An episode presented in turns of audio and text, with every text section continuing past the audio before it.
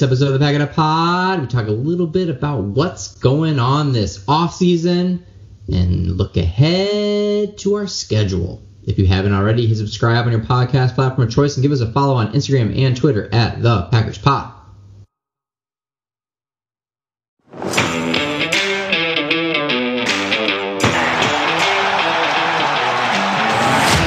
Especially on Will Harris, as Aaron Jones.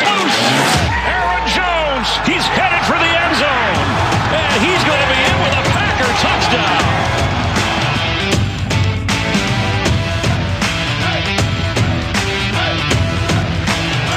Hey there, everybody, and welcome back to the Pack It Up Packers podcast. This is Ryan, joined as always by Josh and Dan. Hello, gents. Yo, feels good to be back. I feel like I've aged five years since we last talked. It feels like five years since we Right? last talked. What is this microphone in front of me? So we'll see how this goes. We're a little rusty. We're we're in our OTAs right now, just going through the reps. Just doing We, uh, sit-ups on the sideline. Yeah, no pads, no stats. We're just kind of wigging it, seeing how things go. Uh, so we're gonna start here. Who, in your kind of reading of Twitter and articles about what's going on in this this mini camp, who's standing out? Whose name are you hearing? Who are you excited to see back in action? First on my list, and I'm I'm gonna I'm gonna lead I'm gonna lead this in with something very cool because PFS PFF put out a list of eight third year players that they think are ready to break out. And guess who made the list, boys? Oh yeah. Say Rashan Gary, Say baby. And and Darnell Savage. Let's give him some credit too. But honestly, Rashan Gary, I think he is primed to come out of his little shell that he's been in. Um, last year, he got very close a lot. Um, and I expect uh, Preston Smith to come back with a you know a little bit more umph this year, um, and that will only help Rashan Gary uh, increase that sack total. I'm stoked for Rashan Gary. No pun intended with our first round draft pick using the word stoked.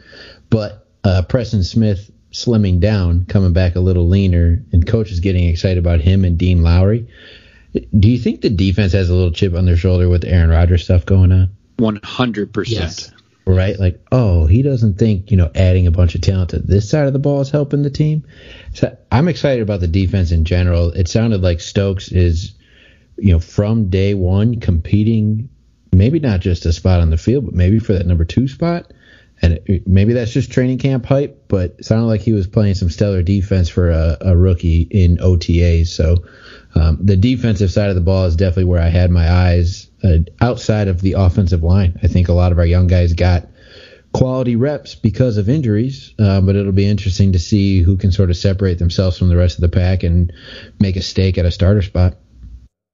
Yeah, I think there's a lot of awesome storylines, and I know it's it's somewhat hard to tell this early on because a storyline can be made out of anything that happens. But I, I'd agree. Like the second, yeah, the secondary, eh, by all accounts, seems like they're doing well. Again, they're not necessarily going against Rodgers, so we'll see what that is. But the fact that Stokes and even John Charles has been sounding like he's been keeping up. That now Kevin King becomes a legitimate, just extra bonus to the secondary group. Uh, by all accounts, Amari Rodgers has looked really clean. He's excited to be working with Adams every day. That's awesome here. My biggest standout is actually a guy that was chugging beers at a Bucks game last night. Mm, mm, mm. Bakhtiari, and if you see the video of Bakhtiari working out, you would have never ever guessed that he was projected to come back fourth, sixth week of the season. He looks so awesome. He looks fit.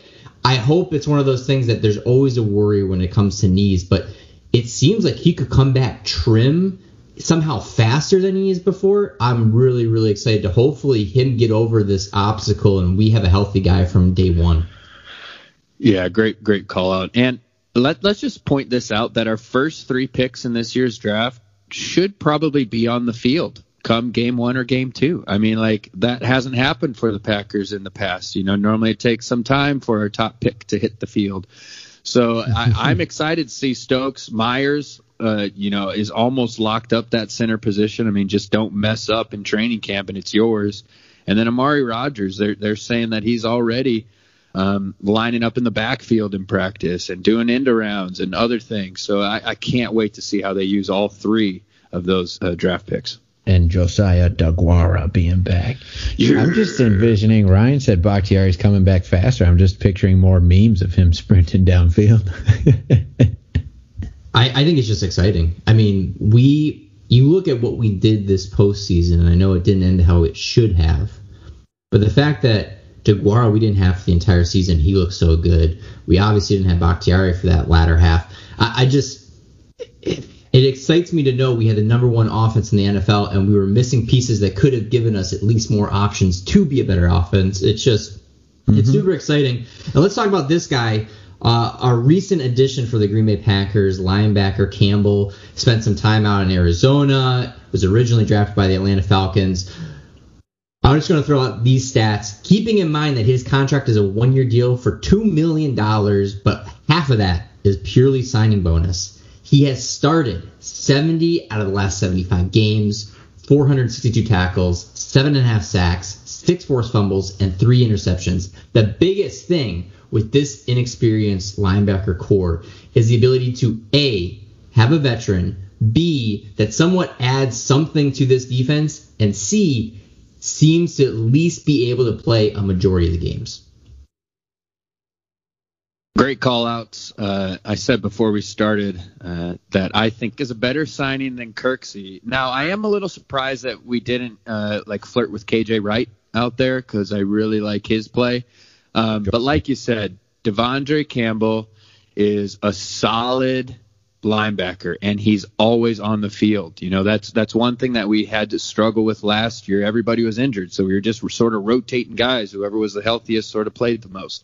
Um, having this guy come in, hopefully, knock on wood, you know, he he's healthy again. But the fact that we signed him for two million dollars when when last year when he was getting signed to the Cardinals, he was like a top linebacker pickup. Um, you know, he, he's succeeded. He's had over 90 combined tackles four out of the five seasons. Um, his play recognition is amazing. He, he's known for tackles for loss. Um, he, he gets a couple sacks every now and then. Um, and I'm, I'm excited to see how they incorporate it into, you know, with Krys Barnes and uh, Kamal Martin um, because I, I think the three of them combined have everything that we need. Yeah, let's do a pulse check on your excitement. Week one, regular season, first play of the game. De'Vondre Campbell comes out as your starting middle linebacker. Are you happy about that? I'll be a little sad just because I'm a Krys Barnes fan. Um, you know, unrestricted free agent. You know, working his ass off to make the team um, and really proven himself throughout the year. So I'm sort of rooting for him to just take that next step. But I'd be perfectly happy with Campbell being out there. You would. I was I was torn on if I'd be excited for that situation or not.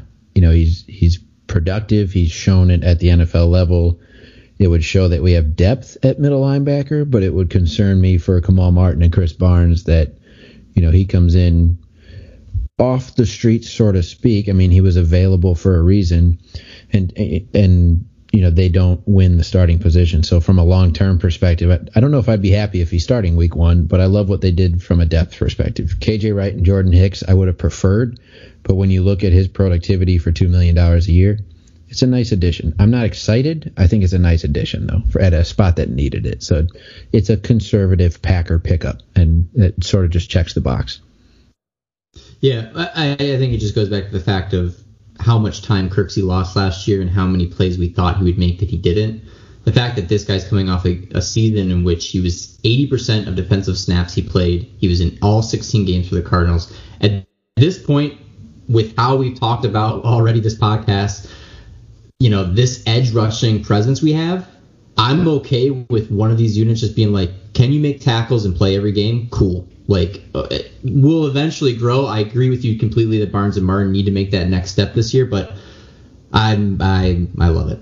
I love it. So another another player before we move on, another player that stood out. I forgot about this. Uh, rookie T.J. Was, Slaton. Oh, I was going to ask you about Juwann Winfree. I thought that's where you were going. Oh no, you you could talk about him next. But T.J. Slaton, uh, I was a little worried about, but everything that's been coming out about him, the little that there is, Um, it seems like he's extremely athletic, even though he's coming in at 6'4", 330 pounds.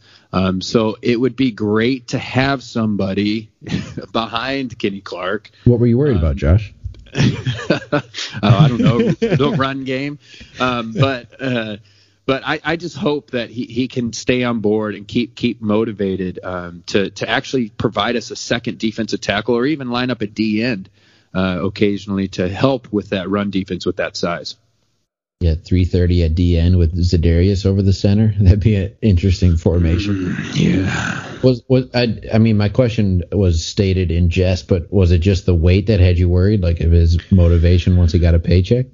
Uh, yeah, motivation once he got to the league. Uh, I'm I, I'm always skeptical of Florida players. Uh, it, it, their their history has not proven well. Well-known so. academic institution. Yeah, very. What are you well talking about? They murder.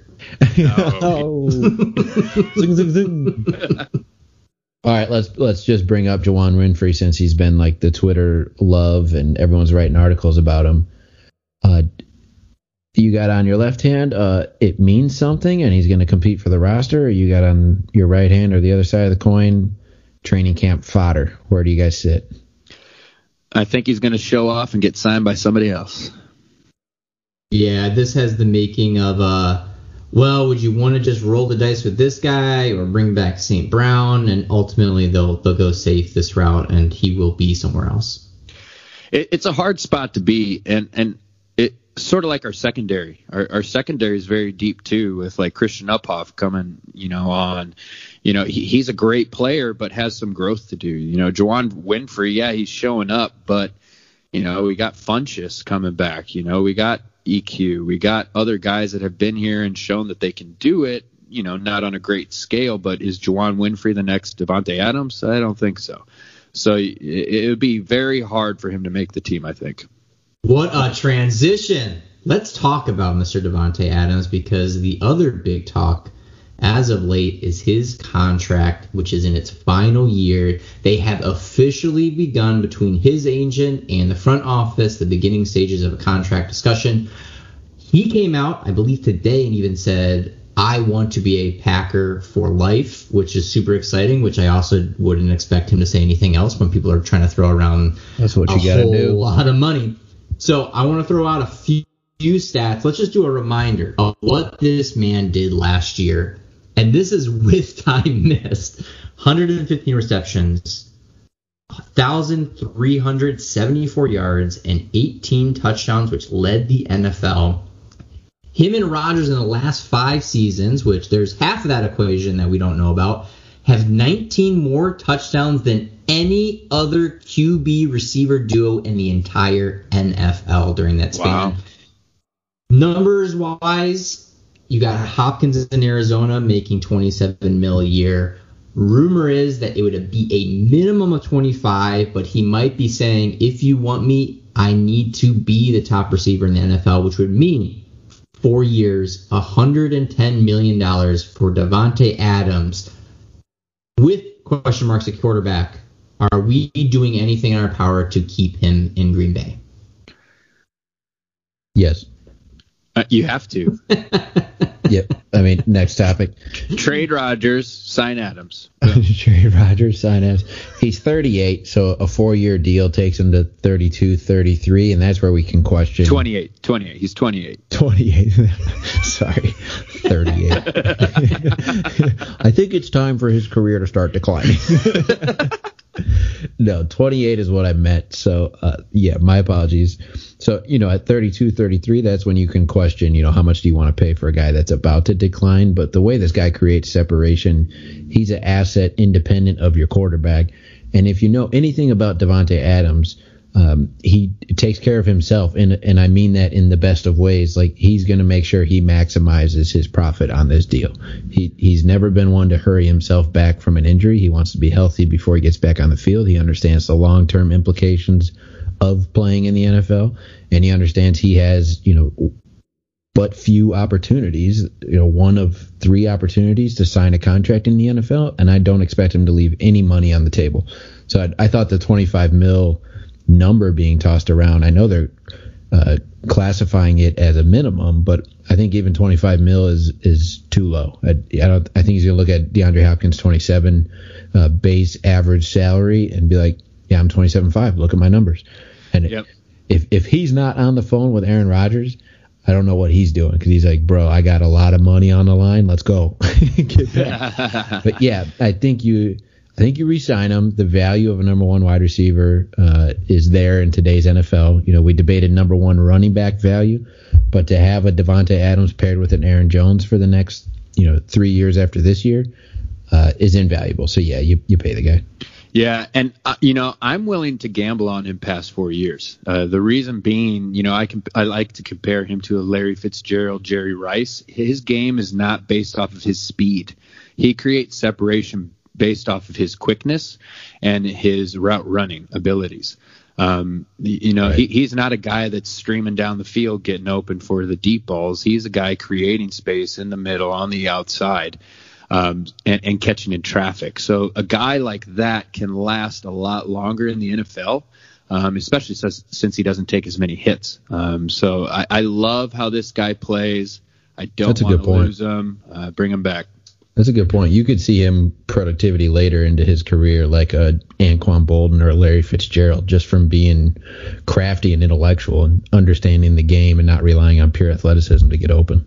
Yep. I actually really, really like that Larry Fitzgerald talk. And let's just say the Packers continue to go trending to this very athletic tight end group. You have the speedsters, which you can get in every single draft. The fact that he fills a role, which is a very specific talent based role, you're not going to find that in the NFL, or it's going to be the long development time that he was himself. So he- he's got to get paid. They got to figure it out. And I know that there's a whole lot of contracts that had to be restructured this year. It'll be the same way next year, but plus you'll have hopefully a substantial bump uh, to the salary cap. But it's he's just he's good. We're not talking about Aaron Jones is he top five in his position. We're talking about is Adams top five in NFL. Like it's it's incredible that he could stay in Green Bay long term. So Homegrown.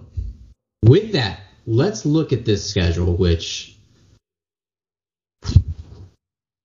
my my goodness, the Green Bay Packers have Go the go off, fourth, fourth hardest schedule in the NFL compared to opponents' records of last year, which I granted take it with a grain of salt. Tampa Bay Buccaneers, fourth easiest in the NFL. So uh, what the f? Uh, this gamut, which we we don't know who our quarterback's going to be, and these are our first four games. Fox game of the week at New Orleans, Monday Night Football at home against Detroit, Sunday Night Football in San Francisco, and then the CBS game of the week at home against Pittsburgh. So four primetime games in a row against three legitimate contenders in the NFL. Uh, it's just it's a gauntlet. We're we're playing Cleveland, we're playing at Baltimore, we're playing at Kansas City again, we're playing at Arizona. Boys, we got to be ready, or this could be a very very long season. I'm gonna let Josh jump in because I have a different take on schedule analysis. You know, I, you know, this year could suck. This year could suck. Let- Let's just lay it out there, boys. It could be a bad year. Cheers to that, boys. you know, but I'm feeling optimistic because we do have a lot of returning players. Kevin King coming back, I don't think we know how much how huge that is because we all hated on him last year. But just having that safety blanket at a corner position that is very key in the NFL and having three op or two options to fill it is very nice to have. Um, but with that said, my biggest worry is our own line. Um, and with the schedule that we have, we're going to get beat up. Um, these are these are tough teams on the defensive line, um, and they they know how to you know ground and pound a lot of these guys. So it it'll be interesting to see how our O line holds up because they were already beat up after last year, um, especially Bach. Uh, so it, it'll be interesting to see how we go. But I. I I'm feeling optimistic. You know, I, I'm feeling eight, eight, nine wins for sure. You know, for sure. We'll see.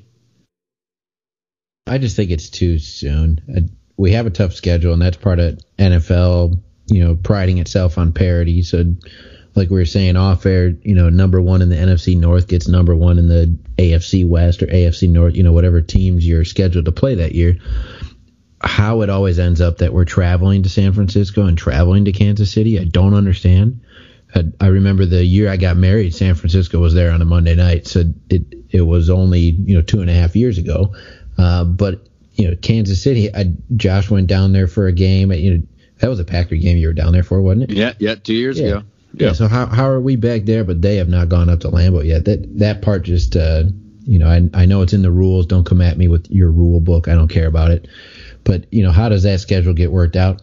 But you know you've got training camps where uh, you know the I words happen to all teams. Uh, you've got preseason games. You've got coaching changes.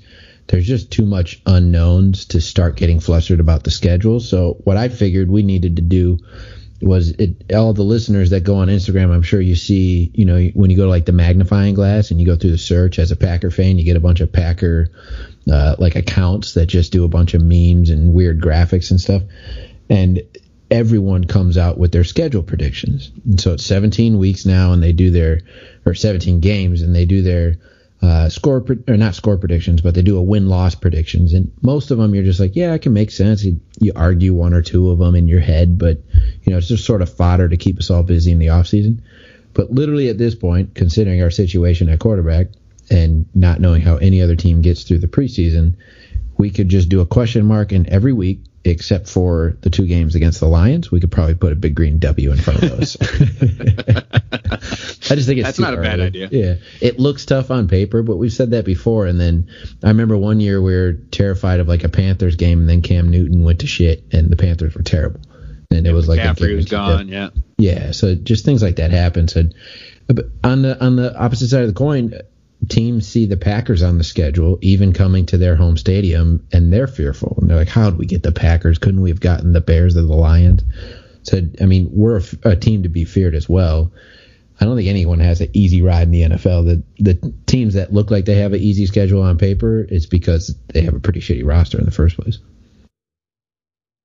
So I'll throw this out there, knowing that we face in one way or another New Orleans, San Francisco, Pittsburgh, Chicago, Washington, Arizona, Kansas City, Seattle, Cleveland, Baltimore. What do you think that Vegas has as our over under for the year? Would you like to guess? Are we even listed? We, we are listening. Ugh, that's interesting. Uh, I, I I'd say like eight eight and a half. That's where I was going. Darn it. Yeah. We are currently listed as ten and a half. Whoa. Which, uh, Just riding on if we ended up going uh, 11 and 6, damn, the 17th game I, is going to screw me up. I would take 11 and 6. I would 100% take 11 yeah, and 6 right riding now. that love train. Yeah. Yeah. Well, I, I still think Rodgers is back, and maybe that's what Vegas is going at it. I still think push comes to shove, week one he's back. All He- right. He, may only have like one week of preseason, but do you really care? It's Aaron Rodgers. I hope he doesn't show up for preseason and just lets Jordan Love get all the work and let's see what happens. Sure, that's I mean that's what I'm saying too. He can show up a week before kickoff, and I'll be like, plug him in. He's he's starter. And then he throws three interceptions and we bench him. He doesn't throw three interceptions in a half a season, much less a game. he knows the offense. He's friends with the team. He's friends with Lafleur. I don't see how he just leaves everyone high and dry and holds out. And I think the Packers understand the the tone of everything that's happening. It they're both doing what's in their best interest right now and allowing the holdout to happen. But I think two months from now, he's on the field. Well, from your lips to God's ears, because uh, we got too good of a team to just be wasting a year flip flopping. Uh, all respect to Love and Mr. Blake Bortles. But Amen. that will do it for this episode. We will be back at some time in the near future to discuss, especially as we start creeping into July and then into August, because September brings the official start to the 2021 NFL season. So until then, thanks everybody. go pack, go.